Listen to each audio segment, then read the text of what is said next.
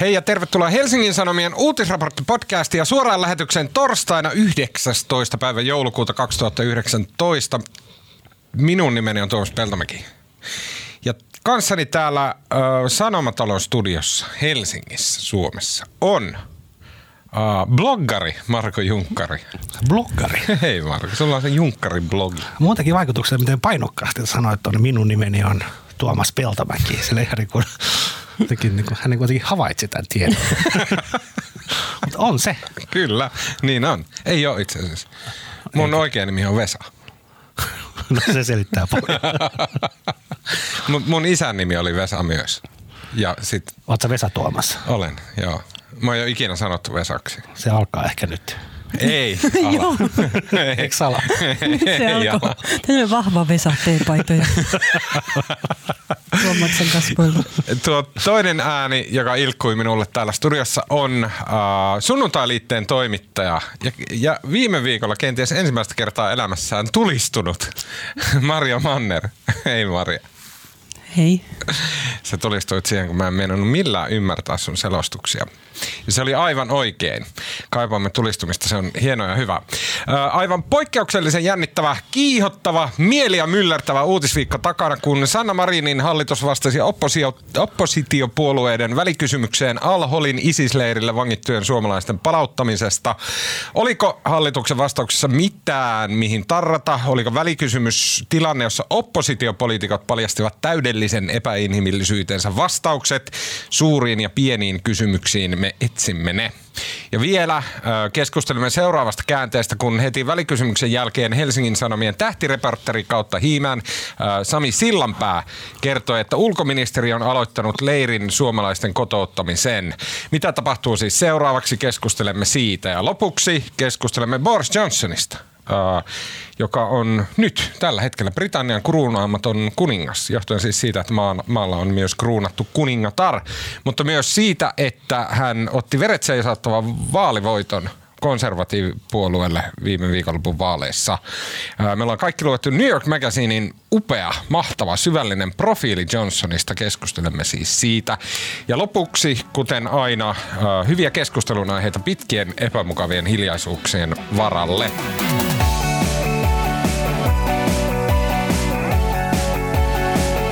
Okei, yksi lyhyt ilmoitusasia. Hei, käykää kaikki, mukaan lukien Marko ja Maria, äänestämässä jakso.fiissä Suomen parasta podcastia 2019. Saatte aivan itse valita, että mitä podcastia äänestätte siellä. Jos ehkä, ehkä äänestää sitä Apuna Malirantaa. Hei, ei. Se, se on mitättömyys se podcasti. Jos sattuu käymään niin, että äänestätte vaikka tätä podcastia, niin tehkää sillä tavalla, että postatkaa siitä äänestyslomakkeistanne kuva someen – Pingatkaa minut tai uutisraporttitilit Instassa tai Twitterissä tai Facebookissa tai missä vaan, niin kaikkien tämän tehnen, tehneen, tehneiden kesken mä arvon kaksi T-paitaa. Ai, vahva, vahva, vahva markapaita. Vahva markapaita. Se mulla on jo. Mutta aina niitä voi olla lisää. Mutta että jos joku yleisöstä haluaa tehdä tämän, niin mä arvon heille kaksi T-paitaa. Vahva markapaitoja, jotka on nähty muun muassa televisiossa. Kerro Maria siitä. No mä en kaikkia yksityiskohtia tästä paljasta, mutta tota, joo. Mä alkanut käyttää sitä julkisissa esiintymisissä ja jokaisesta julkisesta esiintymisestä Marko antaa mulle kohvin ja samppanjapullo. Eikö se? Joka on nyt tässä. Mennyt näin. Ei, mä oon kova lyömään vetoa ja no jatkuvasti aina häviää mulle. Niin. Ja sä olet vahva Marko T-paita päällä uh, Ylen televisio-ohjelmassa, jonka nimi on X. Se on jonkunnäköinen kopio tästä podcastista, missä toimittajat hölisee keskenään. Mutta koska se on Ylen ja se on vielä TV-ohjelma, niin se on silleen tosi jäykkä. Mitä, eikö saa sanoa pahaa kollegoita? Se on hieno paita. Se on hieno paita ja hieno ohjelma Ei, ja rakastan Yleä ja kaikkia kollegoita niin kaikissa medioissa. Uh, Okei, okay. ylipäätänsä tosi masentava vähän, vähän tulee nykyään palautetta. Kuka enää twiittaa meille? Mua se jotenkin, mm, ihmiset ei ymmärrä. Podcastin tekeminen, on, se vaikuttaa sille hyvin kivalta ja sosiaaliselta, mutta sehän on niinku semmoista yksinäistä synkkää kivireen vetämistä. Se tuntuu, että puhuu semmoiseen tyhjyyteen ja kukaan ei välitä. Mä olisin välissä nostaa yhden ihan erillisen aiheen. No. Mua jotenkin järkytti toi sun nimi. Mutta on muuten jännä, miten ihmisestä syntyy niinku mielikuva. Koska mun mielestä sä oot, niinku, sä oot Maria ja sä oot Marian näköinen ja sun nimi ei voisi olla mikään muu. Mutta sitten niinku ajattelen nyt, että toi onkin Vesa. Se jotenkin niinku, musta Niin, se Vesat, on ei, ei. Vesat ole tommosia. Ja tämä ei ole mikään pilkka ketään Vesaa kohtaan. Ei. Siis Mulla on Vesoista jotenkin miellyttävä kuva, mutta se ei vaan vastaa. Se ei vastaa tota. Tota, uh, Eli vaihdoit sä tämän sen takia, kun sä ymmärsit, että sä et ole Isäsi. Voi, ei kun, tää oli ihan mun vanhempien tahto, että, että vaikka nimi on isän nimi, koska silleen Mutta miksi ne sitten antaa sen ensimmäiseksi? Ihan se lapsensa elämää? Sen, en, mä, mä en tiedä. Sen takia, että se kulkee alaspäin. Onko sulla enempää nimiä? Ö, ei. Mutta myös mun poikani nimi on Vesa. Oi herra. Etunimi. Ei ole. Mit- Mitäs nimiä hän käyttää? Hän käyttää nimeä Viljami, joka on hänen etunimensä. Mutta se on nyt jo kolme po- polvea Vesoa. Ja mun isän isäni nimi oli Esa. No niin, nyt, nyt mennään eteenpäin. Uh, Alholin vankileirillä Syyrian kurdialueella vangittuna olevat vajaat 40 suomalaista ovat aiheuttaneet niin uskomattoman jännitteisen tilanteen suomalaisessa politiikassa, että tuntuu kuin koko maapallolle ei olisi mahtunut tällä viikolla muita aiheita. Alhol dominoi uutisia ja sosiaalisen median raivokasta keskustelua kuin olisi pitkään mustaan burkaan pukeutunut natsi. Ää, ekaksi kysymykset teille. Ää, tota, kummalle vaan. Mitkä teidän mielestä on ne elementit, jotka teki just tästä Alhol-tapauksesta näin jotenkin aivan poikkeuksellisen tulenpalavaa ja jännitteistä? Miksi tämä on ollut niin jotenkin semmoinen niin kuin iholla kulkee semmoista säkenöintiä, kun tästä on puhuttu Suomessa? Mä voin aloittaa yhdellä arvauksella. No, ensinnäkin sitä liittyy tosi isoihin ja tärkeisiin asioihin. Niin kuin oli varmaan puhetta siinä yleisradio-ohjelmassakin, mutta siis laps, lapsen oikeus elämään, lasten oikeudet. Sitten toisaalta kansallinen turvallisuus, koska se, että minkälainen uhka nämä naiset on Suomen turvallisuudelle. Mutta sitten mä itse ehkä ajattelen, että jotenkin monesti tai helposti tämmöinen iso, iso kohu syntyy siitä, kun on tämmöisiä isoja periaatteellisia asioita, mutta sitten toisaalta samaan aikaan jotain semmoista niin riittävän pientä ja konkreettista, että on kuitenkin niinku kymmenen naista, se ei ole mikään kauhean, niin kuin, se on helposti käsitettävä asia, niin kymmenen naisen tulo Suomeen. Ja niille, et, et sitten, jos asiat on niin pelkästään kauhean abstrakteja ja suuria, niin kuin vaikka Suomen suhteet Kiinaan tai jotain vastaavaa, Niin. niin niistä on vaikea muodostaa mitään kauhean kiihkeitä mielipidettä. Mutta totta kai tässä oli samaan aikaan niin kuin tämä hallituskriisi ja Suomen ylimmän hallitusta ja se asia pääsi paisumaan ja oli kaikki salailu ja niin kuin epämääräiset julkiset lausunnot ja muut, mitkä sitten pahesi sitä lisää. Joo, ja tähän on herättänyt ihan vastaavanlaisen tämmöisen väännön käytännössä kaikissa muissakin maissa. Että ei tämä sinänsä mitenkään ainutlaatuista. Mm. Ruotsissa, Norjassa, Tanskassa. No tänään kerrottiin Kanadasta, joka ei, ei lähde nautamaan omia Kanadan kansalaisia orpolapsia pois sieltä. Ja kyllä Tämä, on Lainkaan, niin niin. Myös Ranska tämä, herättää, tämä herättää kaikkialla. Ja on tässä varmaan niin kuin, on, kun usein asiat on niin kuin, musta Marian kuvaus isot ja pienet asiat on älyttömän hyvä, mutta sen lisäksi kun tässä on myös niin kuin, tämä on niin kuin selkeästi hahmotettava, että ISIS on niin kuin selkeästi paha, sitten ei varmaan kellekään niin kuin eurooppalaisella ole niin kuin kahta kysymystäkään. Se on syyllistynyt niin kuin ihan järkyttäviin hirmutöihin ja väkivaltaan. Ja se on aito ja- uhka. Ja se on aito uhka ja se ei ole pelkästään alueellinen uhka siellä, vaan ne kumminkin toimii myös Euroopassa. Että on niin kuin, se on niin kuin, siinä mielessä kauhean mustavalkoinen asia, että sitä on niin kuin, se on niin kuin äärimmäisen helppo kaikkien tuomita. Ja sitten sen vastapainoksi kumminkin tämmöiset isot kysymykset niin kuin perustuslaillisuudesta ja kansainvälisistä sopimuksista ja ihmisoikeuksista, niin tässä on niin kuin ainekset. Mm. Niin tämä on aidosti tosi vaikea asia. Okei, mun mielestä tuossa niinku, siis näissä teidän löpinöissä yksi oli totta. Ei vaan, siis tosi hyviä pointteja. Mutta siis ISIS, et siis se todellakin, siis mua vähän ärsyttää, että sitä on ruvettu nyt jotenkin niinku liudentamaan sitä ISISiä siitä. Että niinku, mm, Miten niin? Siis sillä tavalla, että esimerkiksi näitä ö, naisia, että heitä on niinku, ni- heistä ei välttämättä niinku tiedetä mitään, eihän me voida tietää, että mitä heidän päässä liikkuu. Mutta että heitä on ruvettu niinku kohtelee enemmän kuin he olisivat vähän tämmöisiä, tiedätkö ne rassukoita, koulupudokkaita, niin kuin sosiaalihuollon tämmöisiä tapauksia. Että vähän niin kuin tämmöisiä ehkä niin kuin suomalaisteinejä, jotka on vetänyt liikaa liimaa pienenä. Siis silleen näin. Nyt he eivät tienneet, mihin he lähtivät. Niin, että ne on vähän tämmöisiä, että no, mm, elämä on kohdellut huonosti ja silloin päätyy silleen niin kuin isisiin. Ei se, niin kuin, eihän se niin mene. Että mua, mua niin kuin vaivaa se, että, että nyt jos puhutaan siitä, että miten julkinen keskustelu on mennyt ja niin kuin missä se on pyörinyt, niin että että osa on pyrkinyt niin kuin poistamaan sen, että kyllä, että ihmisten, siis ISIShän sai, saa alkaida näyttää silleen niin tosi maltilliselta ja fiksulta organisaatiolta. Siis, ja sitten, että se mistä ISIS ponkas sille ih- ihmisten mieleen, niin se oli niinku silleen absoluuttinen pahuus. Semmoinen niinku, siis ne mestaukset ja niinku pikkulapset pistetään ampuun vankeja ja siis päähän telotustyyliin ja näin.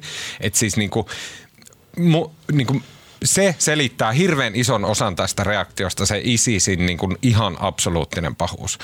Toinen, mikä mun mielestä on mielenkiintoista, mikä, mitä ei tavallaan niin kuin ole käsitelty, koska se on niin abstrakti asia, on se siis sitten äitiys mun mielestä selvästi se on jotenkin tässä niin kuin tunnetasolla tai reaktioissa tai tässä niin kuin kiivaudessa se on läsnä. Ja se niin kuin nimenomaan verrattuna siihen, että jos Suomessa on, oliko mun mielestä kymmeniä ISIS ihan taistelijoita, siis raavaita ukkeleita, jotka on mennyt sinne katkomaan päitä ja ampumaan ihmisiä ja mitä ne nyt tekee hautaa elävältä ja kivittää maakuopassa, kun on pää vaan pinnalla. Ja siis tämmöisiä näin.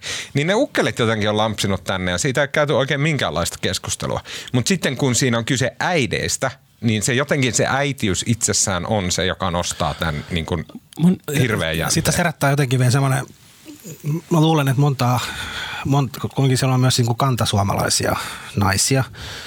Jotenkin se kumminkin suomalaisessa hyvinvointivaltiossa, jossa murheet on sitä luokkaa, että vain elämää ohjelman ensi kauden muusikot on tosi kehnoja. Niin. Tai Posti ei tuo akuankkaa joka päivä ajoissa. Niin. Et miten, miksi joku, jotenkin sen jotenkin hahmottaminen, että miksi joku lähtee tämmöisistä olosuhteista sitten niin kuin äärimmäisiin olosuhteisiin Syyriaan, niin kyllä se niin jotenkin se, se on niin kuin suuri mysteeri jonkun monen mielessä.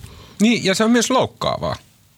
Loukkaavaa. Sillä tavalla, että siinä on niin jotain loukkaavaa siinä, mitä ne on tehnyt tavallaan itselleen, mutta ehkä myös lapsilleen. Että silleen, että et niinku, ettekö te taju, kuinka hienoa täällä on? Miten tuommoinen barbaarinen kivierämaa voi olla mukaan parempi teidän mielestä? Tätä, Niin kuin ei mun mielestä, ei mua loukkaa, Mut mutta mä, niinku o- ha- haen niitä fiiliksiä. Mä oikeasti, mu- mulle ei ole sattunut kauheasti silmiin sellaisia puheenvuoroja, joissa jotenkin niin vähäteltäisiin tai yritettäisiin niin häivyttää sitä, mitä nämä naiset on tehnyt. Musta tuntuu, että tähän keskustelu on niin kuitenkin koko ajan käynyt sen ympärillä, että minkälainen uhka he ovat, kun he niin kuin vielä jatkossa Suomeen tullessaan. Tietysti joidenkin naisten osalta on tuotu esiin, että he ei välttämättä ole ihan tienneet silloin, kun he ovat lähteneet. Osahan näistä on niin mennyt Syyriaan ennen ISISin levittäytymisen 2012, vaikkapa, että he ovat lähteneet niin Syyrian sotaan. Varmaan silloinkin aika äärimmäisiä näkemyksiä tai niin jyrkkiä näkemyksiä islamista niin päässään. Ja tietysti mä en nyt ole nähnyt tässä keskustelussa semmoisia, mutta joskus aina näiden niin kuin ISISin riveihin liittyneiden osalta, niin käy että, että se ei ollutkaan sellaista kuin he kuvittelivat. Niin silloin mulle kyllä herää itselleni ollut, niin kuin, Mitä mitä, ne sitten kuvitellut, kuvitteli. niin. Että näitte niitä telotusvideoita ja päätitte lähteä Syyriasta, että ne ei se ollutkaan sellaista kuin mä ajattelin. Niin kuin, Ehkä me ei päässyt telottaa ketään. niin, että se, joo, siis, että joskus siinä disku, niin kuin keskustelussa on musta ollut semmoisia vähän häkellyttäviä piirteitä ton osalta, mutta nyt tässä voi tietysti, niin, jotkut korostaa ennen muuta näitä niin kuin lasten oikeuksia ja sitä, että niin kuin naiset pitää sitten tuomita täällä ja tutkia niiden teot, kun ne tulee ja niin edelleen. Ja voi olla, että siitä jää niin vähän sellainen vaikutelma, että he sitten suhtautuisi yliolkaisesti näihin turvallisuusuhkiin. Koska vaikka näitä on va- vaikka vain kymmenen naista, niin esimerkiksi semmoinen vaikka joku ympärivuorokautinen valvonta olisi tosi tosi työlästä. Eräs ihminen, joka asiantuntija niin sanoi meille, että se, peräst, niin se edellyttäisi toista sataa poliisia. Siis nämä kymmenen naista. Niin. niin, ja siis eihän näitä varmaan voida laittaa minkään ympärivuorokautiseen valvontaan. Se ongelma on se, että kun tekeminen on niin hirveän helppoa, siis ajaa pakettiauto jonnekin tai ei se nyt tarkoita, että siis monimutkaisempi ei ole helppoa, mutta jollain tasolla toteuttaa. Mm. Mut kun mun mielestä... Ja sitä on mahdotonta tavallaan ennakoida, että kuka sen kaltaiseen toimintaan ryhtyy tai jatkaa, niin se, musta se uhka on siis siinä mielessä, tai tätä, tästähän niin kuin Supo on Niin. varoittanut. Nimenomaan, että voi olla, että jotkut korostaa sitä lapsen oikeuksia, niin, niin kuin jättää vähemmälle tämän puolen, mutta en mä nyt sanoisi, että sitä sinänsä yritetty Okei, puolustella. palataan tuohon lasten oikeus. Mua niin ärsyttää vaan hulluna se lasten oikeusjankkaus. Mutta Anteeksi. puhutaan siitä kohta, en mä tarkoittanut sitä ihan tolleen. Mutta siis, niin okei, sit kun puhutaan siitä mittakaavasta, että siis toisaalta tuntuu ihan naurettavalta ajatus, että Suomi menee niin kuin ihan ylösalaisin sekaisin sitä, että kymmenen sille aliravittua naista tulee tänne. Niin se, onhan se, niin kuin, siinä on joku silleen absurdin elementti. Meitä on kuitenkin viisi miljoonaa täällä ja silleen niin kuin maailman pätevintä poliisivoimaa ja näin päin pois. Mutta siinä mun mielestä jää niin kuin kuitenkin pois se, että terrorismi sellaisena, miten ihmiset mieltää sen, on kuitenkin, se on hyvin pienien joukkojen tekemää. Se on niin kuin, jos me ajatellaan, ne on jo tämmöisiä lone wolfeja, yksin ajaa just niin kuin Mari äsken sanoi, että ajaa johonkin väkijoukkoon pakulla. Kuka ei tavallaan epäile, että nämä äidit niin kuin semmoiseen ryhtyisi, mutta nyt kun puhutaan siitä, että mikä on mielikuva ihmisillä terrorismista, niin sehän ei ole mikään, että okei, että sieltä tulee alkaida joku pataljoona, vaan se on silleen, että se on maks kahdeksan tyyppiä puuhaa jotain. Ja sen takia tavallaan niin kuin vähän ymmärrän sitä, että miksi niin kuin tavallaan kymmenen maailman kovimman luokan terroristiorganisaation jäsentä, sekin tuntuu ehkä sille niin kuin ihan substantiiviselta määrältä ihmisiä. Joo, me ei tiedetä tietenkään vielä, että kuinka moni sieltä olisi lopulta tulossa. Niin. Osa heistä on ilmoittanut, että ei haluaisi tulla, mutta sitä on tietenkin vaikea arvioida niitä lausuntoja, että sitten jos se mahdollisuus paluuseen todella avautuu ja siellä on tuota, portilla viranomaiset hakemassa, että nyt pääsisi lähtemään, niin ei voi tietää kuinka moni tulee, mutta on mahdollista, että sieltä tulisi tosiaan myös paljon vähemmän. Mm. Okei. Okay. Uh, Sitten jos mennään niihin oikeudellisiin kysymyksiin. Onko sä lukenut vieläkään sitä oikeuskanslerin lausuntoa? Olen lukenut sen silloin, kun se julkaistiin. Niin, tota, okei, ei mennä. Ei, okei, okay, sanotaan eka, että tästä aiheesta tuli välikysymys koska niin kuin nämä lasten, lasten oikeudet paljon siellä dominoi. Eli ä, oppositiopuolueet Jussi halla etunenässä, mutta sitten myös kokoomuslaiset ja Jallis lähti siihen messiin, niin ne esitti aiheesta ja, välikysymyksen, ja kristilliset, ja, kristilliset. ja kristilliset myös, ne esitti aiheesta välikysymyksen hallitus, hallitukselle ja sit siitä käytiin keskustelu tiistaina. Näin. Marko, sä olit siellä paikan päällä eduskunnassa silloin, kun tämä 13-tuntinen keskustelu käytiin. Kauan sä olit siitä siellä? No siis se keskusteluhan oli, oli monessa osassa, kun samaan aikaan nyt aina joulukuussa viimeisillä viikoilla käydään tota eduskunnassa budjettia, on budjettikäsittely. Ne aamulla käsitteli budjettia, kahdelta alkoi välikysymys, se kesti vaan, olisiko se ollut kolme tuntia. Sitten keskeytti sen ja jatko budjettia ja sitten yöllä tosiaan aamu neljään käsiteltiin tota, lisää välikysymystä. Mm. Uh, mä seurasin sitä eduskunnan verkkolähetyksellä Ylen sivuilta, koska Ylellä on aika laadukas lähetys. Niin, niin tota, uh, mulla pisti silmään se, että se niin kuin möykän määrä oli niin kuin aika jotenkin tuntui, että se kuulosti poikkeukselta. poikkeukselliselta. Vihreiden Saara Hyrkkö oli pitämässä puheenvuoroa niin hän joutui silleen niin kuin huutamaan sen puheenvuoronsa siihen mikkiin. Siitä huomaa, että tavallaan se taustamelu rupeaa olemaan niin kova, että sä et kuule sitä niin kuin omaa ääntä siitä mikrofonista, jolloin tuntuu, että se mikki ei ole ehkä päällä tai jotain. Että hän niin kuin silleen niin kuin joutui huutaan sen siihen Se mikkiin. mökkä oli kova ja sitten sitä istuntoa veti, silloin kun mä olin kuuntelemassa, niin varapuhemies Juho Eerola, siis tämä perussuomalainen, joka on silloin joku, joku aika sitten, kun Tuula Haatainen, silloinen varapuhemies Hesarin haastattelussa sanoi, että se möykkä on niin kuin noussut liian kovaksi, niin se Eerola itse asiassa pikkusen vähätteli sitä ja sanoi, että ei se nyt niin poikkeuksellista ole, mutta se Eerola joutui huomauttamaan puhemiehenä nyt sitä keskustelua, että antakaa ihmisten puhua. Mm. Olihan siellä möykkää joo ja jotenkin semmoinen niin kuin kauhean levoton tunnelma. Mm. Sillä oli paljon välihuutoja, mikä on hyvä – mutta sitten siinä oli semmoista niinku mutinaa, melinää ja niinku... No joo, mutta välihuutoja, mutta välihuutojakin on sitten siellä oli myös semmoista täysin niin kuin, välihuudon ideahan on eduskunnassa, että se pitäisi olla jollain tavalla nokkela tai pystyä niin kuin tavallaan viemään sitä keskustelua johonkin toiseen suuntaan, mutta siellä oli siis tällaista niin kuin ihan loukkaavaa, siellä huudeltiin, että senkin stallari ja tämmöistä niin kuin, Oliko? Oli tämmöistä niin kuin aivan idioottimasta niin kuin koulu, koululaismölinää. Okei, okay, toi kuulostaa huolestuttavalta. Oliko ne vihreitä kahuusit senkin stallari? Se ei taida olla. Okei, okay, eli eduskunta alkoi käsittelemään tätä välikysymystä ja käsitteli pitkään hartaasti. Ja siis valtaosaltaan hienosti ja niin kuin ulkoministeri vastasi ja pääministerikin vastasi ja kaikki niin kuin tälleen näin. Mutta sitten se oli jotenkin todella myöskin aivan perseestä se keskustelu. Se oli niin kuin, mua niin ärsytti se, että kaikki takertui siis hallituspuolueet, että ne oli sille hyvin niin kuin tavallaan niljakkaita siinä, että ne, niin kuin, ne väisti joka ikisen hankalan kysymyksen ja ne takertu ennen kaikkea tähän niin kuin lasten oikeuksiin. Ja kyllä, se ei tarkoita sitä, etteikö lasten oikeudet ole tärkeitä ja kyllä, että ne niin kuin ajelee kaikkien muiden oikeuksien yli ja niin kuin oikeuskanslerinkin mukaan ja näin, mutta se jotenkin niin kuin, se, se kuulosti sille niin kuin tekopyhältä ja naurettavalta, että joka ikinen vastaus joka ikiseen kysymykseen oli silleen, että no mut hei, kamaan lasten oikeudet, ei meillä ole tässä niin mitään keskusteltavaa.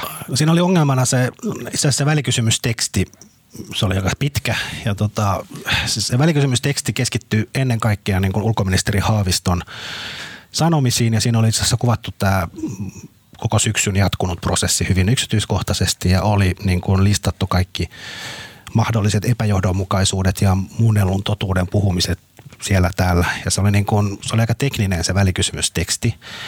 Ja sitten se niin kuin, ja siis oli mun mielestä oli niin kuin tosi huolella tehty, että se oli niin kuin lähteytetty ja siinä oli kaikkea. Sitten sen välikysymystekstin lopussa oli vielä varmaan 20 tai ehkä enemmänkin niin kuin avointa kysymystä, jotka esitettiin ulkoministerille. Ja kiinnostavaa oli myös se, että niin kun se, vaikka välikysymys on koko hallituksen luottamus, mutta sitten siellä salissa niin, niin sekä perussuomalaiset että kokoomus kohdensi sen vain koskemaan ulkoministerin luottamusta.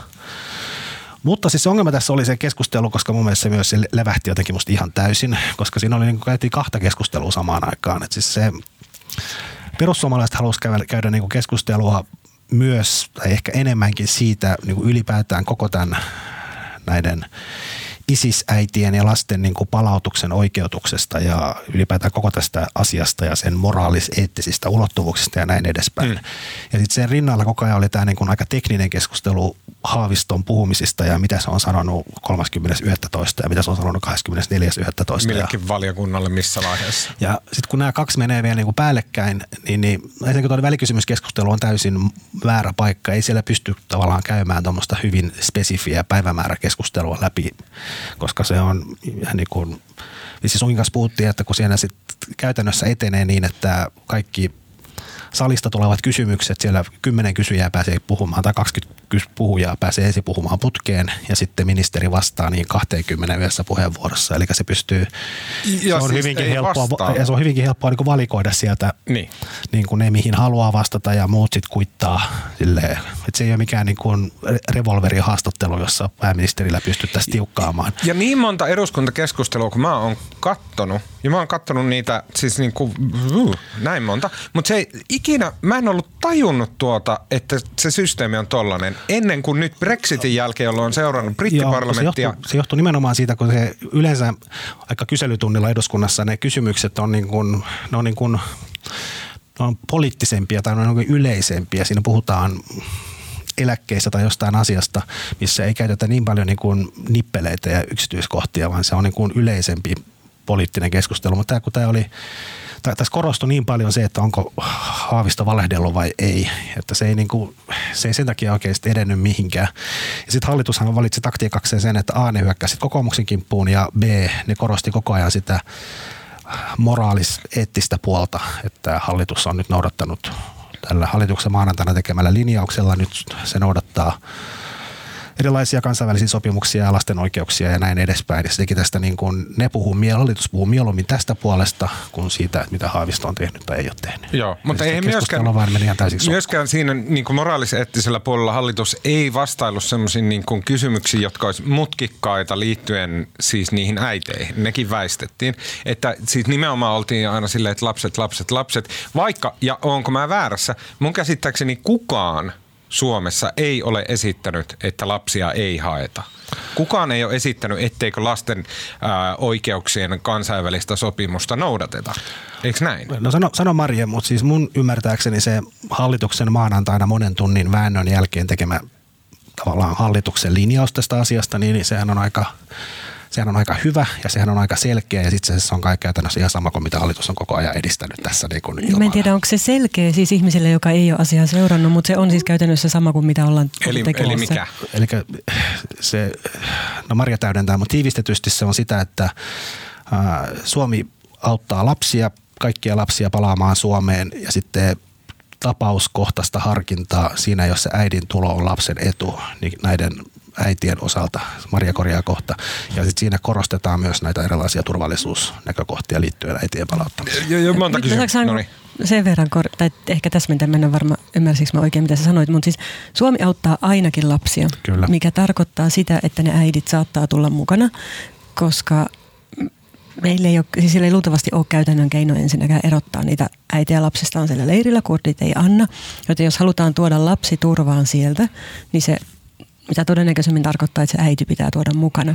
Jos äiti haluaa tulla. Jos Pakolla äiti ei haluaa- voida tuoda. Pakolla, joo aivan, jos äiti haluaa tulla. Ja siis tietysti äiti voi myös, no joo, mutta tota, jos, tai sitten tässä on niin turvallisuusharkinta mukana, että jos siitä äidistä on niin jotain semmoista niin äärimmäisen raskauttavaa tietoa turvallisuusviranomaisilla, niin tämä erityisedustaja voi tehdä sen tapauskohtaisen harkinnan perusteella päätöksen, että se niin turvallisuusnäkökohdat jyrää sen lapsen edun. Jota Mutta silloin kukaan ei myös- sanonut ääneen. niin, mutta silloin myös lapsi jää sinne leirille. Kyllä, ja Mm. mi- mitään tästä ei sanottu ääneen eduskunnassa hallituspuolueen Mm. toimesta. Ja se, niinku, se on se, mikä mua ärsyttää kaikista eniten. Että siinä on olemassa tommonen hyvin, hyvin, hyvin hankala, siis varsinkin lapselle, mutta myös poliittisesti hankala kohta. Eli nimenomaan tuo, että äiti ei luovu lapsestaan ja äiti ei halua tulla Suomeen. Uh, Ei, mutta silloin ne jää sinne. Niin, silloin ne jää sinne. Mm. Silloin lapsi jätetään sinne. Sen lisäksi on semmoinen kohta, missä, äh, tota, mitenpäin se menee? Nyt auttakaa. Siis, että, äiti olisi valmis tulemaan, mutta Kyllä, äiti olisi valmis tulemaan, mutta Supo kirjoittaa raportin, jossa Supo sanoo, että tämä äiti on niin kuin X pistettä vaarallinen, jolloin tehdään arvio, että kumpi painaa enemmän, se lapsen tuleva elämä Suomessa vai Alhon leirillä, vai se, että äiti on niin vaarallinen, että se voi tappaa jonkun toisen lapsen täällä Suomessa.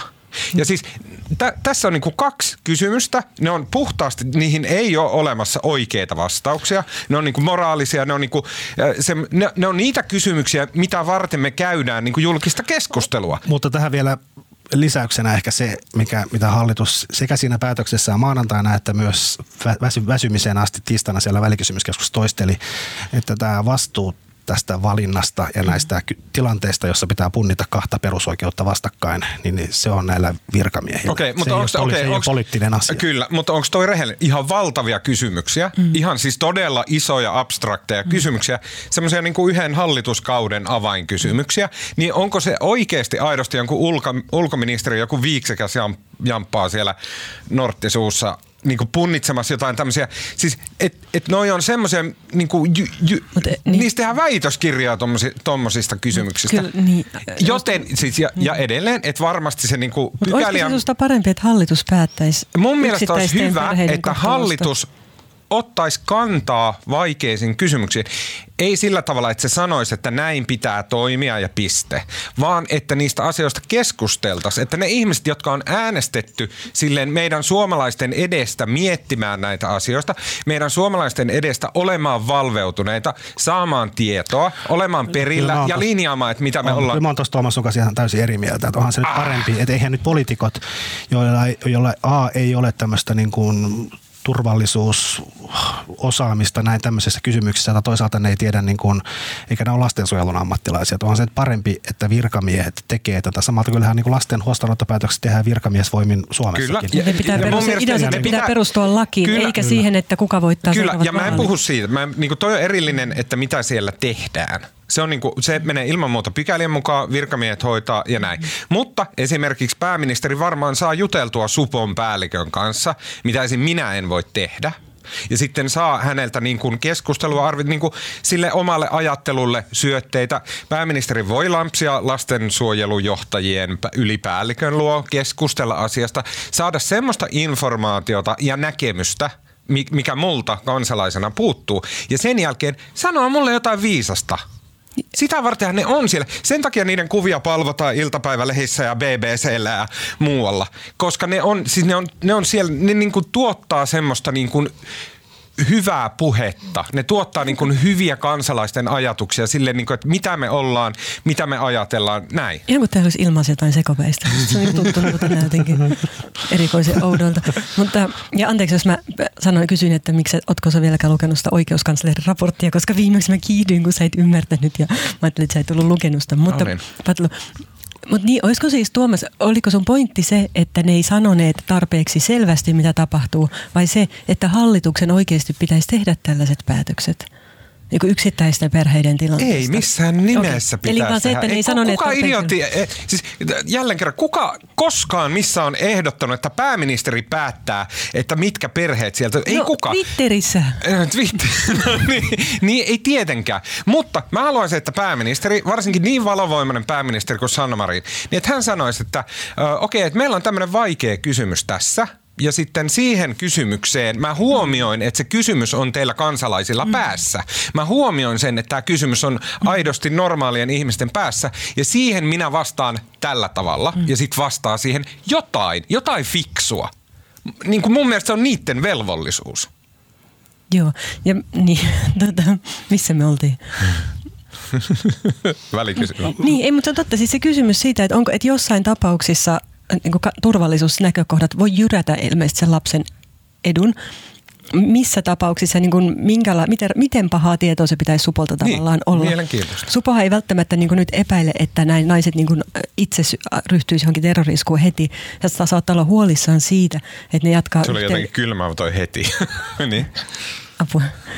Tota, mitä mä olin sanonut? Anteeksi, mä sekoitin, että mä oon tosi pahoillani. Niin, niin, vaan että ne saattaa huolissaan siitä esimerkiksi, että, ne, että heillä on niinku kytköksiä ISISiin, taistelijoihin siellä ja jatkaisi yhteydenpitoa ja että he voisi täällä radikalisoida uusia ihmisiä ja niin edelleen. Mutta me, me oletan, että esimerkiksi niin me, me ei tiedä minkälaista tietoa Supo antaa vaikka ulkoasianvaliokunnalle. Hän ei sano julkisesti ihan kauheasti siitä, eikä voi sanoa niin yksittäisistä tapauksista. Me on aika vaikea arvioida sitä uhkaa, mikä heistä koituu. No, kyllä mä oon, siis mä oon niin yleisellä tasolla mun mielestä hallitus, se on väärin, että hallitus menee virkamisen selän taakse ja hallituksen pitäisi kantaa vastuu. Ja musta se, se, että virkavastuulla, hallitus sanoo, että virkamiehet tekee virkavastuulla ja se olisi jotenkin niin kuin pyhä sana ja sen takia automaattisesti oikein, niin se on musta yleensä rasittavaa. Mm. Mutta tässä tapauksessa musta oli kyllä ihan oikein. Musta olisi ollut tosi omituista, jos hallitus olisi lähtenyt määrittelemään nyt siellä eduskunnan täysistunnossa, että mikä on se, miten paha se supon riskiarvion pitää olla, että se päihittäisi lasten oikeudet. Mutta ja, ne ei missään vaiheessa, siis hallitus ei missään vaiheessa edes niin kuin äh, ilmaissut, että tämmöinen kysymys on olemassa. Ne ignoroi sen mun mielestä se kysymyksen oli aivan siinä, täysin. olihan se siellä maanantaina jo niiden päätöksessä, siinä oli ne kymmenen kohtaa. Siinä vaan sanottiin, että, että virkamiehet tekee virkavastuulla turvallisuusnäkökohdat huomioidaan. Mitä vittua se tarkoittaa? Mutta se tämä ehkä mun nähdäkseni, nimenomaan tämä tulkintakysymys liittyy siihen, että miksi heti sen päätöksen jälkeen näytti siltä, että hallituspuolueiden sisäiset kannat oli niin erilaisia, että keskustalaiset sanoi yhtä ja toiset toista. No se on tosi kiinnostava että he painotti tätä turvallisuusnäkökohtaa, joka oli kirjoitettu kyllä sisään siihen, mutta sitä ei avattu ihan tarkkaan, että mikä sen painoarvo on. Niin. Mikä se merkitys on suhteessa nimenomaan tämän lapsen etu, joka kuitenkin on pääsääntöisesti ensisijainen. Ja tällähän nämä perusteli, kun Mikko Kärnä ja jotkut muut keskustalaiset ilmoitti Twitterissä heti maanantaina, että yksikään äiti ei tule Suomeen, koska he eivät läpäise sitä supon seulaa. Mutta mistä ne sen tietää? Ei mistään. Ei, ei, Ei. ei. siis nähdä, se, niin kuin, joo, se, kyllä se kuitenkin lapsen etu. Mut siis, ja mä uskon, että siis, ootteko samaa mieltä vai eri mieltä? Mun nähdäkseni se hallituksen alkuperäinen linjaus, jonka he teki viime, oliko se maanantaina vai viime perjantaina? Maanantaina. Maanantaina. Eli tämän viikon maanantaina. Herra Jumala, eikö me puhuttu viime podissa siitä? Ei. Me ollaan puhuttu tästä joka Niin, ainut no niin, Okay. Äh, niin, niin, se linjaus oli, se oli, mun mielestä se oli niinku hyvä ja se oli oikein, että virkamiehet tekee näin bla bla bla, allekirjoitan kaikki. Mutta myös ilmiselvästi se oli muotoiltu sillä tavalla, että jokainen hallituspuolue pystyy sanomaan siitä linjauksesta just sen, mitä heidän omat kannattajat haluaa kuulla. Mikä nähtiin silleen tosi tehokkaasti silleen, että kun samalla sekunnilla sitten Mikko Kärnä, okay, mikä ei, joka ei edusta keskustaa, mutta myös niin kuin Katri Kulmuni oli ollut samoilla linjoilla, että äidit Suomeen no ei todellakaan näin, niin että Mikko Kärnä twiittasi, että äitä ei ole tulossa Suomeen silleen tyli yhtään, ja samaan aikaan Paavo Arhimäki twiittasi, että joo, ne tulee tänne kaikki ja niille kustannetaan kämpät. Vähän vain liioitellen. niin, mutta et siis, niin se oli selvästi muotoiltu silleen, että yksikään hallituspuolue ei joudu meneen omilleen ja sanomaan, että okei, että nyt niin meidän mielipiteet ei painanut tässä paskan vertaa. Eikö se ollutkin? Joo, mä... No, oli, ja siis sehän tiedetään, että, että hallituksen sisällä oli erimielisyyttä, että vihreät ja vasemmistoliitto oli selkeästi omalla kannalla ollut koko ajan ja keskusta on ollut tiukempi ja demarit on vähän niin kuin haahuillut siinä välissä. Ne on ollut mm. vähän kaikkea mieltä. Marko, kun tunnet suomalaisen politiikan läpi kotaisin ja suomalaisen politiikan kentältä tunnet ehdottomasti parhaiten keskustapuolueen, niin miksi miksi keskusta oli, mi, miksi ne niin kuin täysin sooloili tässä silleen, että niillä oli ainoana hallituspuolueena, että ei äitejä, ja, ja jotenkin ne ajoi itsensä niin tosi hankalaa asemaa. Miksi keskusta on tällainen? Se on hyvä kysymys. Musta se niin kuin, no perussuomalaisten pelossa ja keskustaa muutenkin niin paniikissa. Jotenkin kaikki, ne, kaikki mitä ne tekee tuntuu menemään pieleen ja niin meni tämäkin.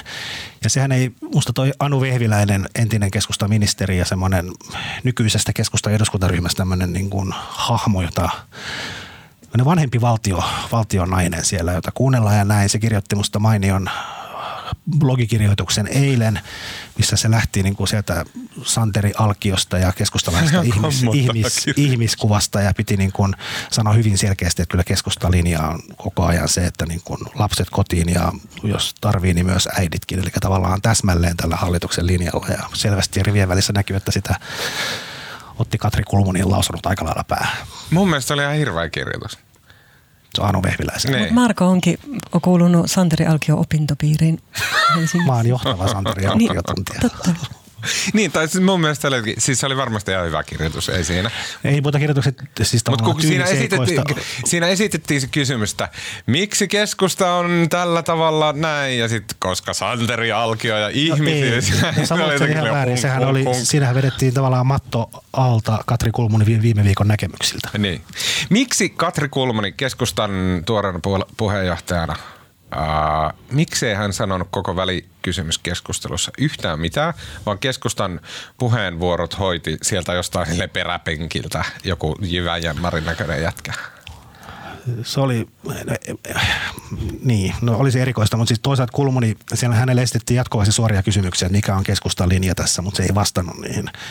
Mutta toisaalta kun ministerit on aitiossa, Kulmuni on valtiovarainministeri, niin tavallaan hänen, sillä ei ollut niin kuin, valtiovarainministeri Kulmunille ei tullut kysymyksiä, tuli keskustan puheenjohtajalle, mutta kun hän siellä ministeriaitoissa, hän on ministeri ja keskustan puheenjohtaja. Ja sitten taas puolueet itse päättää, ketkä pitää ne ryhmäpuheenvuorot ja ne piti tämä Mikko Savola.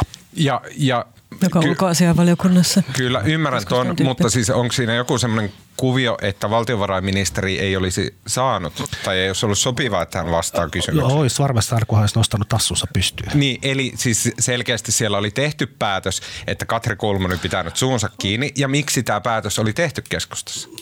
Sitä mä en tiedä. Mä en tiedä, oliko se niin kuin, ja kenen tekemä päätös se oli, mutta ilmeisesti keskustassa oli nyt katsottu, että koitetaan, toivotaan, pidetään hengitystä ja toivotaan, että paha uni menee ohi. Mitä tämä, mun mielestä Katri Kulmanen, se rupeaa vaikuttaa entistä enemmän semmoiselta niin räpylältä. että, et sen, et sen takapuolesta on joku silleen maakuntasatraappi tunkenut käteensä ja sille heiluttelee sitä miten haluaa en mä siihen osaa sanoa. No ei sen tarvitse tuohon kielikuvaa, joka oli vähän vulgaari, niin ottaa kantaa. Mutta jotenkin tuntuu, että hän, hän on nyt parissa isossa paikassa. Toisessa ollut hiljaa, koska joku seinäjokelainen k käskee. Ja sitten toisessa sitten erottanut Suomen pääministerin, koska joku seinäjokelainen k käskee. Eiku, mulla mä sitä eilen, mä kirjoitinkin kirjoituksessa, mutta siinä vaan sivulausessa ihmettelin, kun musta on, niin kuin, mulla on niin kuin vaikea ymmärtää, mistä se, miksi keskustan piti ottaa viime viikolla sit niin semmoinen kategorinen kanta tähän, koska musta ylipäätään politiikassa pitäisi varoa prosessin ollessa kesken kategorisia kantoja, mistä niin kuin, ne niin kuin lähes aina tulee sille kannanottajalle syliin. Mutta sähän viime viikolla jotenkin ennakoit, että keskusta tulisi kaatamaan tämän homman, että ne ei tulisi myöntymään tähän, että näitä äitiä Enkä mä niin ennustaisi, mutta mä... Mut eikö siis tarkoita, että, että kun musta, munkin mun vaikutelma se, oli jotenkin viime viikolla se, että keskusta niin vaikuttamaan paljon jyrkemmin jotenkin. Mun mielestä Veikka puhutti viikko sitten, oli se, musta viittasin siihen Haaviston näkemykseen, että on kolme vaihtoehtoa, ei ketään, tuodaan mm. kaikki ja sitten on se keskimmäinen. Oh, se keskimmäinen otetaan, mutta sitten sit rakennetaan joku sellainen huttu, huttu päälle, että kaikki säilyttää kasvonsa. Sitten joku muu sanoi mulle niin. No joka tapauksessa, musta viime viikolla keskustan linja vaikutti jotenkin jyrkemmältä. Ja mä mietin, että miksi se he sitten niin lopulta... Oli sitä myös ihmettelee, miksi ne piti olla niin jyrkkiä. Niin. Niin. koska mm. ne myös tiesi, että näitä oikeasti realistisia vaihtoehtoja oikeastaan ei ole kuin tämä. Mm. Uh, Okei. Okay. Um. Miksi? Eikö se olisi ollut reaali- yksi vaihtoehto olla tuomatta ketään sieltä, paitsi nämä orpolapset? No sit tässä, se, se, mikä minusta on kiinnostavaa, yksi Demarikin laittoi mulle eilen viesti, jossa se haukkui, mut, haukkui mun eilisen kirjoituksen aika suora, suora, suorin, suorin sanoin, mutta sen pointti oli niinku tavallaan se, että, niinku, että, että, että se idiootti, siis minä, olet tajunnut, että meillä on uusi hallitus, tämä on Sanna Marinin hallitus eikä Antti Rinteen hallitus. Ja tavallaan se arpominen, Antti Rinne on kommentoinut tätä jo kesäkuussa ja se Rinteen pääministeri Rinteen kanta on koko ajan ollut semmoinen hyvin sekava tai epämääräinen ja se ei ole niin kuin, se on tavallaan haahuillut tässä, mutta hänen pointtinsa oli se, että nyt meillä on uusi pääministeri Sanna Marin, joka niin kuin, jonka ansiosta ja näin demareiden näkemisasiat on nyt ollut täysin selkeä tämän uuden hallituksen aikana, että ne on kallistunut, ne on samaa mieltä kuin vassarit ja vihreät. Ja mikä varmaan on ihan aitoa, että kyllä Sanna Marin tota, varmasti en, ottaa voimakkaammin huomioon ihmisoikeudet ja lasten oikeudet kuin tota, Gallup-kannatuksen. Ihan varmasti. Niin Antti Rinteen jotenkin näkemystä, tämä en ainakaan kuullut hänen sanovan vielä aiheesta mitään ja kuitenkin Rinteen kanssahan se on aikoinaan sovittu, että millä tavalla tätä edistettiin, eli sitä käsiteltiin vaan iltakoulussa hallituksen ja sitten... Että Mutta olisiko demarit voinut sopia, että okei, että nyt niin tästä eteenpäin Antti Rinne ei ikinä enää sano mitään missään, vaan mä, Sanna Marin. Mä, mä en luule, että sitä pystyy kukaan estämään. mutta siis tämähän voi olla ihan rinteeltä itseltään. Mutta mun mielestä se, niin kun, tämä ei perustu sinänsä faktoihin, mutta se demareiden linja oli tavallaan se että pimitetään. Siis siinä mm. mielessä, niin, että edetään, edetään niin kuin virkamiesvalmisteluna. Nyt, nyt edetään, niin kuin nyt maanantaina päätettiinkin, mutta tehdään se vähän virkamiesvalmisteluna ja tehdään se sille ilman julkilausuttua niin il, ilman julkisuutta. Ja niin. sitten vasta siinä vaiheessa, kun on viimeinen hetki tai no on suunnilleen mm. sen astumassa koneeseen, niin sitten, sitten tavallaan tuodaan se julki. Niin, siis tämä oli se varmaan alkuperäinen suunnitelma. Okei, okay. okei. Okay. Uh, hei, um, nitkahdetaan eteenpäin. Keskiviikkona Suomen viranomaiset käynnistävät operaation kahden suomalaisen orpolapsen evakuoimiseksi tiistaina. Alholin leiriltä tiistaina. Alholin leiriltä Pohjois-Syyriasta. Viranomaiset hakivat orpolapset leiriltä tiistaina ja heidät siirrettiin Kamlishin kaupungin, kaupunkiin Pohjois-Syyriassa. Keskiviikkona lapset kuljetettiin autolla Irakin puolelle. Tuomas, se, tuota, tai Onko siis, nämä vanhentuneita tietoja? Joo, tai siis että lapset on siis haettu sieltä leiriltä. Joo. Ja se operaatio on käynnistynyt, mutta siitä on toistaiseksi ollut kyllä vähän ristiriitaista tietoa. Okei, okay, mutta mä luotan tähän tietoon niin kuin vuoreen, koska tämä on siis Sami Sillanpään jutusta, jos hän kertoi mm, eiliseltä vai toispäiväiseltä. Milloin se oliko? Eiliseltä. Näin. Onko tähän tullut siis jotain päivitystä, on mun kysymys. Niin ja sitten on ollut sen jälkeen vähän ristiriitaista tietoa, että missä kohtaa se operaatio niin tällä hetkellä tarkkaan ottaen menossa. Mutta siis se on tot, operaatio Okei, no, on siis näillä detaljeilla nyt ei ole tämän keskustelun kannalta mitään väliä. Eli siis äh, kaksi orpolasta on alettu kotiuttaan äh, sieltä Al-Holin leiriltä. Ähm, seuraavaksi siis nyt nämä kaksi lasta tulee Suomeen ja sitten olettaisin, että heistä, heitä ei niin nähdä tai kuulla enää koskaan – Öö, siis en tarkoita, että heille tehdään mitään kamalaa täällä, vaan että niin kun seuraa jonkunnäköinen viranomais- ja lastenhuol- lastensuojelullinen prosessi, jonka myötä heidät niin kun otetaan huostaan, hoidetaan, sijoitetaan johonkin perheeseen, vaihdetaan nimet ja näin päin pois. Ja sitten he elää niin kun elämänsä loppuun no, niin kun No näin, näin ainakin voisi toivoa, että heidän annettaisiin olla rauhassa Kyllä. Ja, eikä kukaan lähtisi nyt tavallaan selvittämään, missä he ovat ja näin edes. Niin, varsinkaan siis, niin kuin, tai siis okei, okay, niin kuin, ettei kukaan lähtisi selvittämään yhtään mitään yhtään missään vaiheessa, mutta et varsinkaan näiden niin kuin, lasten tapauksessa. Ö, mutta siis tästä nyt tulevasta, että siis tämä niin kuin, projekti Korpi, on nyt alkanut ja käynnistynyt ja tehdään, niin tota, mitkä on niin kuin nyt ne seuraavat, mitä nyt tapahtuu? Viisaita arvauksia otetaan vastaan. Niin, mitä nyt tapahtuu? Tota, no siis nyt lap, nämä, nimenomaan nämä orpolapset tuodaan nyt jossain vaiheessa Suomeen. Joo. Ne olevat ole jo matkalla – ja sitten miten tämä, ja sit, siis heitähän on täällä sitten lastensuojelu varautunut ottamaan vastaan ja, Niin edelleen varmasti, siis Suomeen on tullut ennenkin taistelualueita lapsia ja myös täältä Syyrian taistelualueelta ja niin edelleen, että siihen on niin kuin sellaisia hoidettu kyllä ennenkin ja he toivottavasti pääsevät toipumaan rauhassa. Öö, miten tämä prosessi etenee näiden muiden ihmisten kohdalta, mm. niin siitä meille ei ole kyllä varmaan vielä Mun mielikuvissa tietoa. sillä on semmoiset niin pilottilasit sillä ulkoministeriön agentilla ja sitten äh, noi hihat on kääritty sille, äh, silleen kuulisti puoli äh, väliin käsivartta, sitten polttaa punaista norttia. Mm sillä on semmoiset niin kuin näin päin pois. Se on hyvin kuuli hemmo. Sitten se lampsii sinne äh, Alholin leirille ja sitten se tota, mitä se sanoo siellä niille äideille? Mitä se sanoo niille kurdiviranomaisille? Niin siis mun käsityksen mukaan se tilanne on mennyt niin, että nyt kun esimerkiksi näitä lapsia sieltä haettiin, ne kurdi viranomaiset tai sotilaat on käyneet siellä leirillä megafonin kanssa, että onko täällä suoma, suomalaisia, tulkaa ilmoittautumaan mm. ja niin edelleen. Että emme tiedä, meneekö se tämä ulkoministeriön diplomaatti, käveleekö se sinne niin. hihat käärittynä sinne niin kuin mutaselle leirille ja alkaa etsimään niitä vai odottaisiko se jossain siellä? Niin. Ja sen jälkeen sitten, eli kurdit toimittaa hänen tietoonsa ja keskusteluyhteyteen ulkoministeriön edustajan kanssa kaikki ne äidit käytännössä, jotka on jollain tavalla kiinnostuneita tulemaan Suomeen, eikö näin? Ja sitten, mitä heille tarjotaan? Mä en usko, että meidän kannattaa ihan kauheasti spekuloida näillä yksityiskohdilla nyt tässä vaiheessa. Mitä muuta meidän ei kannatakaan tehdä. Koska sitten kannattaa myös muistaa, että niiden tilanteethan siis on kuitenkin aika erilaisia siellä. Ne vaihtelee ne tilanteet siellä leirillä, perhesuhteet ja kuviot. Ja se, että joistain äideistä on tiedossa valmiiksi, että he on esimerkiksi levittäneet ISISin propagandaa. Joo. Ja joistain naisista taas ei ole mitään tällaista tietoa ja niin edespäin. Jotkut on ottaneet kasvattaakseen muiden lapsia ja niin edespäin, että tota, ne perhesuhteetkin voi olla aika monimutkaisia. Osa saattaa olla kaksoiskansalaisia ja mm. ei välttämättä halua palata Suomeen vai johonkin muuhun maahan. Okei, okay, mielenkiintoista. Niin sehän niin. menee ihan todella vaikeaksi. Niin, että niin se tosiaankin, kun se puhuu tapauskohtaisesta harkinnasta, niin se ei ole, niin, siinä on kyllä ihan perää, että ne ihmisten perhetilanteet ja muut elämäntilanteet sillä tavalla vaihtelevat. Joutuuko, tai siis mun käsittääkseni siellä leirillä ei niin pysty seuraamaan kovin hyvin tätä suomalaista keskustelua, mutta varmaan mä olettaisin, ne, että lukee näitä, ne lukee sieltä, ne tekee, tekee, lukee siis Suomessa tehtyjä juttuja. Okei, eli ne, varmaan, ne tietää niin, tämän keskustelun. Mutta silloin varmaan... ne tietää, että, että heille tullaan sanomaan, että niin kun sit sillä sekunnilla, kun te olette Alholin leirin ulkopuolella, niin me otetaan teidän lapset huostaan. Mihin toi Eikä, perustuu? Mutuun hattuarvaukseen. Se on Ei kai tällaista tietoa ole missään. Niin, mutta siis eikö se ole pakko olla näin? Miksi se olisi niin? No jos, jos niin kuin tässä lapsia halutaan suojella, jolla niin kuin lasten, huostaa, lastensuojeluperustein liikenteessä tässä. Ja äidit on tämmöisiä epäiltyjä ISIS-terroristeja plus selkeästi vieneet lapsensa niin kuin helvetin vaaralliselle alueelle.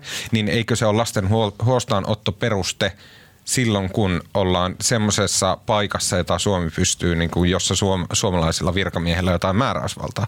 Niin siis mun kysymys on, että joutuuko Suomi esittää näille äideille tavallaan, että okei, että lähdettekö mukaan Suomeen, jossa teidät välittömästi erotetaan teidän lapsista? Kun mun mielestä tämä kuulostaa ihan olennaiselta kysymykseltä, Joo. kysymykseltä si- niiden äitien kannalta. Joo. Niin, se, no se arviointi siitä lastensuojelun tilanteesta tehdään vasta sitten Suomessa. Okay. Mielestäni jossain lastensuojeluviranomaiset niin antoi ymmärtää, että ensiksi tietysti katsotaan, että voiko ne lapset asua äidin kanssa ja riittääkö jotkut avohuollon tukitoimenpiteet ja niin edelleen. Niin edelleen. Mulle, mä en oikeasti pysty arvioimaan sitä, että miten, mikä on niin realistista. Mä yritän vähän niin perheen asettua niiden äitien Mutta tarkoitan, on siis semmoisia tapauksia on ollut, että lasta ollaan oltu viemässä sinne taistelualueelle, Syyrian isisalueelle ja se on otettu huostaan. Mutta siinä tapauksessa kyse on ollut siitä, että se lapsen henki on ollut uhattuna, koska sitä ollaan viemässä vaarallisiin oloihin. Tässähän tietysti, jos ne äidit haluaa tuoda lapset sieltä turvallisiin oloihin, niin se niin kuin sama peruste. Sitten ne saa jonkun mitali.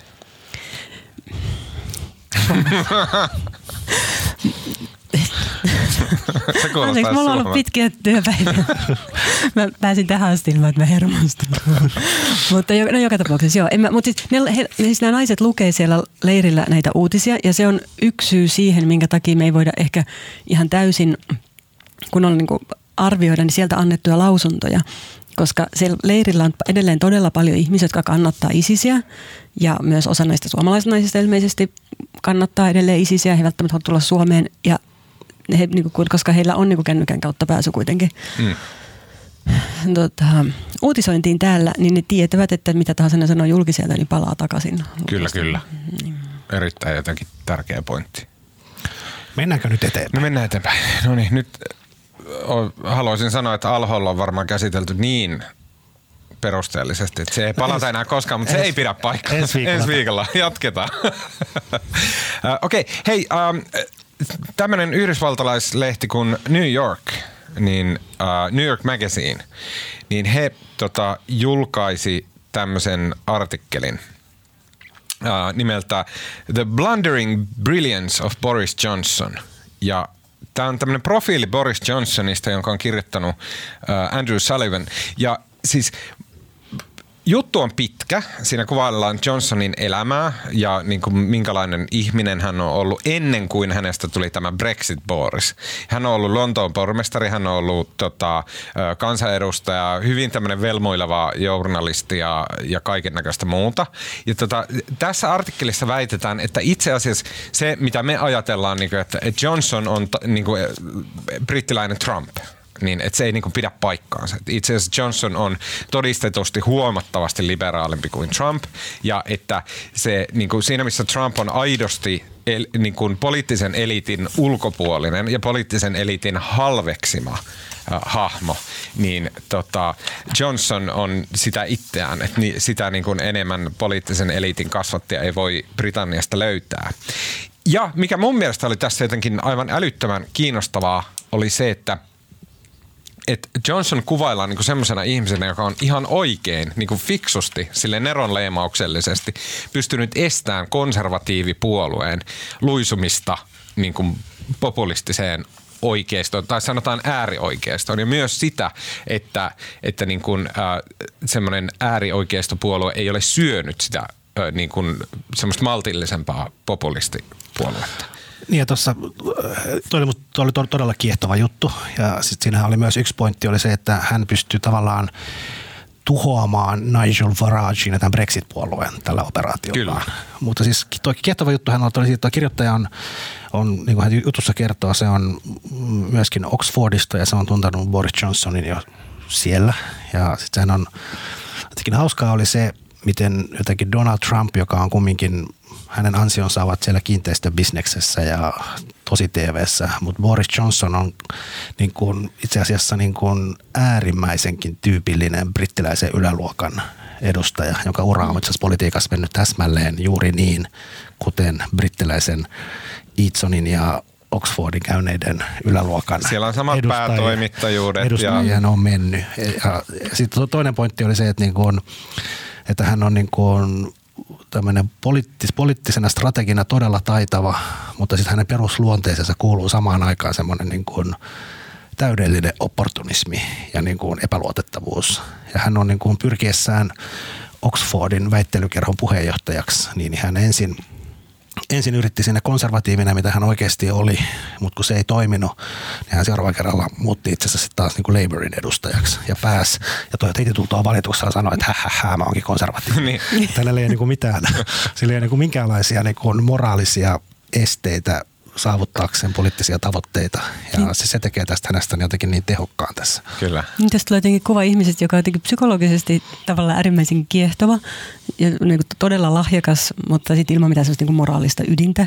Ja, mutta sitten päättäjänä semmoinen ihminen tuntuu pelottavalta. Eikä tuo. Sitten tuossa epäili vielä, että samalla tavalla kuin ja sitten kirjoittaja vielä sanoi, että hän, jotenkin, että hän ei siellä Oxfordissa voinut sietää tätä näitä yläluokkaisia snobeja ja hän niin kuin pohjattomasti inhosi niitä kaikkia. Mutta jotenkin Boris Johnson oli niin kuin vaikea inhota, kun hän on jotenkin, se oli kuitenkin niin hauska Joo, ja viihdyttävä. Mä haluan siteerata. Uh, vai sanoa loppuun?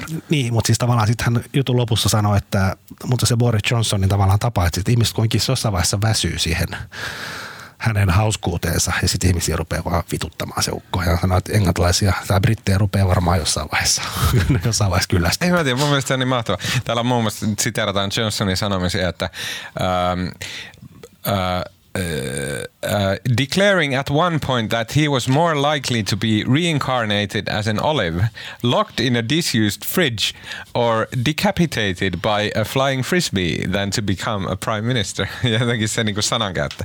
Mun mielestä niin kuin, tässä, se niin kuin, mulla, kun mä luin tämän jutun, jossa siis laajalti kuvaillaan tämmöinen hyvin sanavalmis, erittäin hauska – ja niin kuin mun mielestä Johnsonin populismi, se on ennen kaikkea niin kuin hauskaa. Vähän niin kuin Trumpinkin on, että se heittää niin kuin kovia läppiä. Niin kuin tällä itsensä kansalaisten sydämiin ajava tämmöinen populististyylinen valtionpäämies. Ja sitten mulla, sit, sit se pointti on se, että hän on ainoana pystynyt estämään sen, ettei tule niin äärioikeistohallitusta.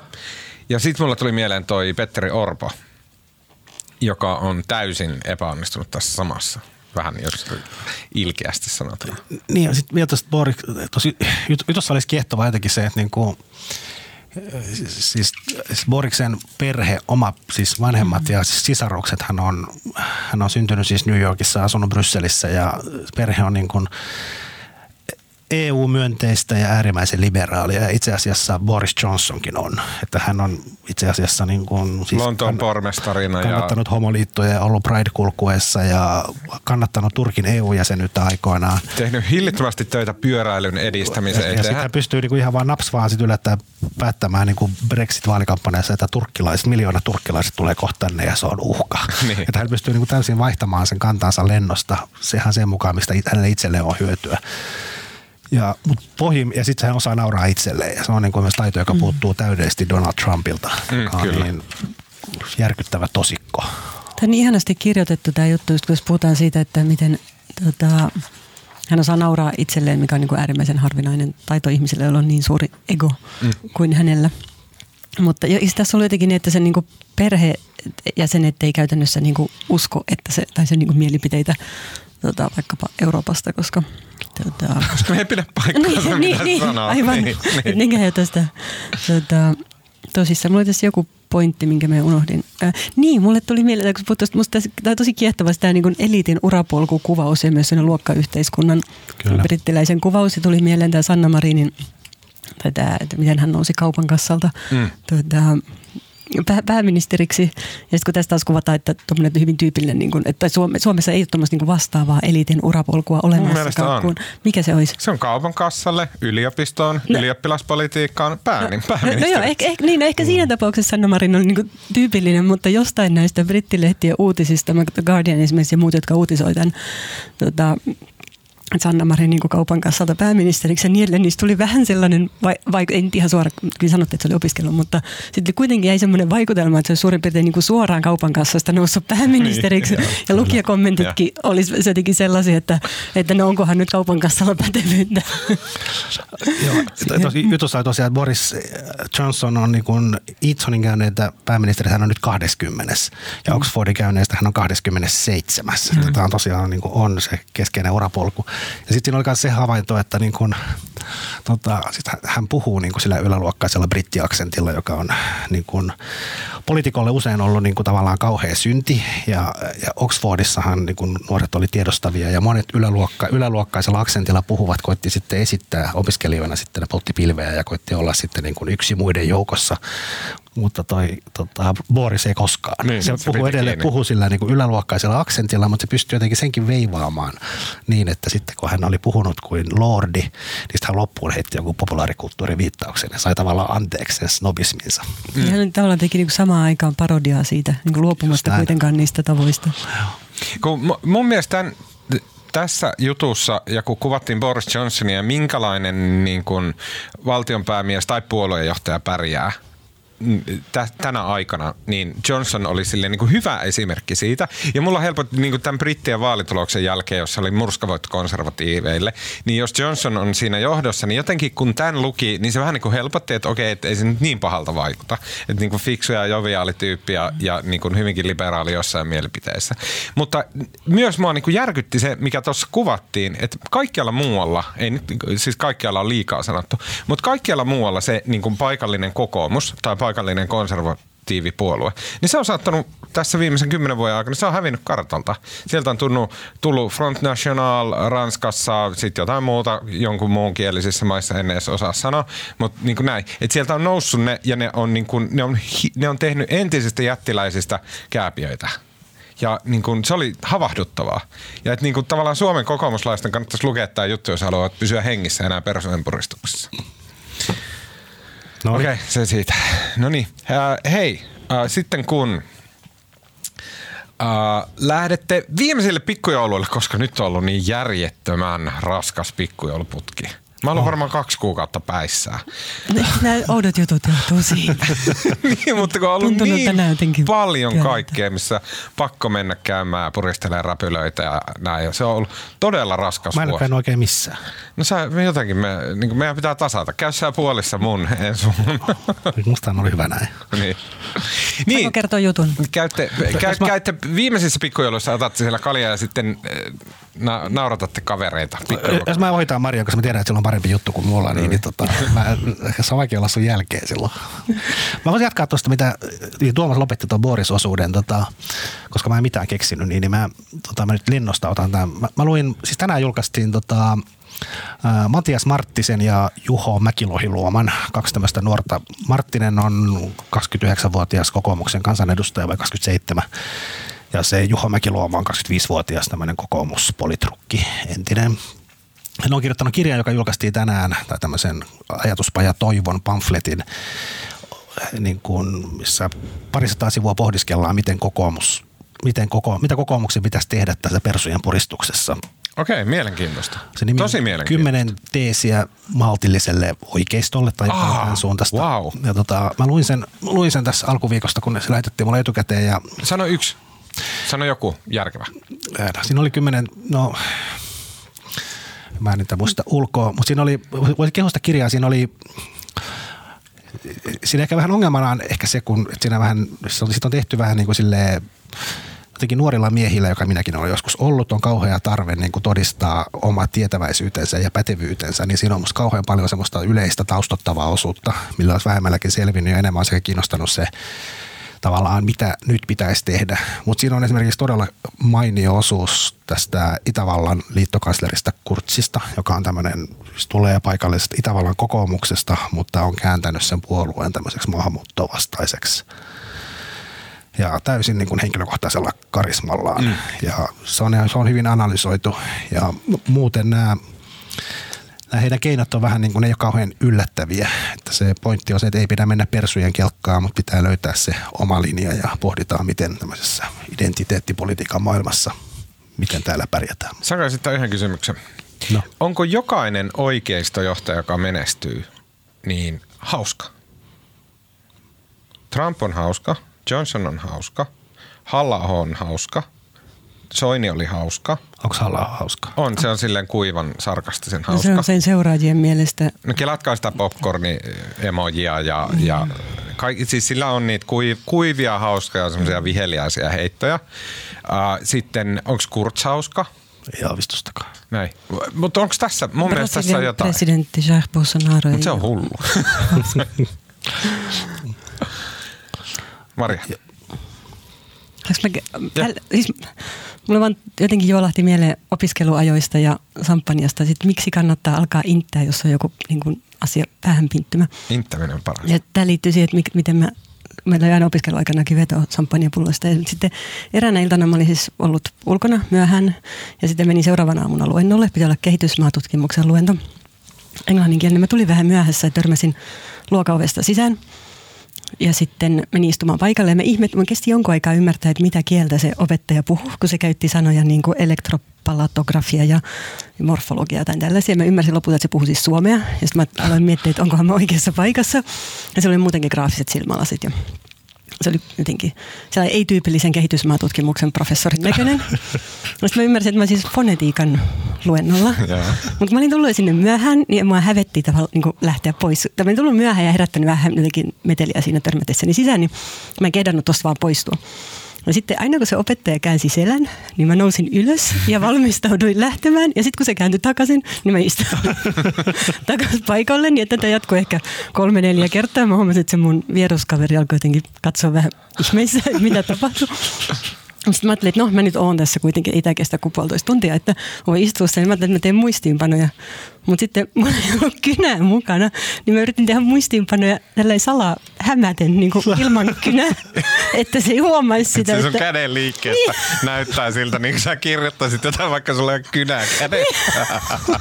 Siis, Tässä vaiheessa se viereisellä rivillä, samalla rivillä vieressä istunut ihminen katsoo niin kuin todella hämmentynyt, mutta tässä tällä kaikilla on tarkoitus, mutta kuitenkin sitten mä kirjoitin siinä näin ja sitten jossain vaiheessa opettaja kysyi sitten meiltä kaikilta, että, että monennen vuoden suomen opiskelijoita te olette.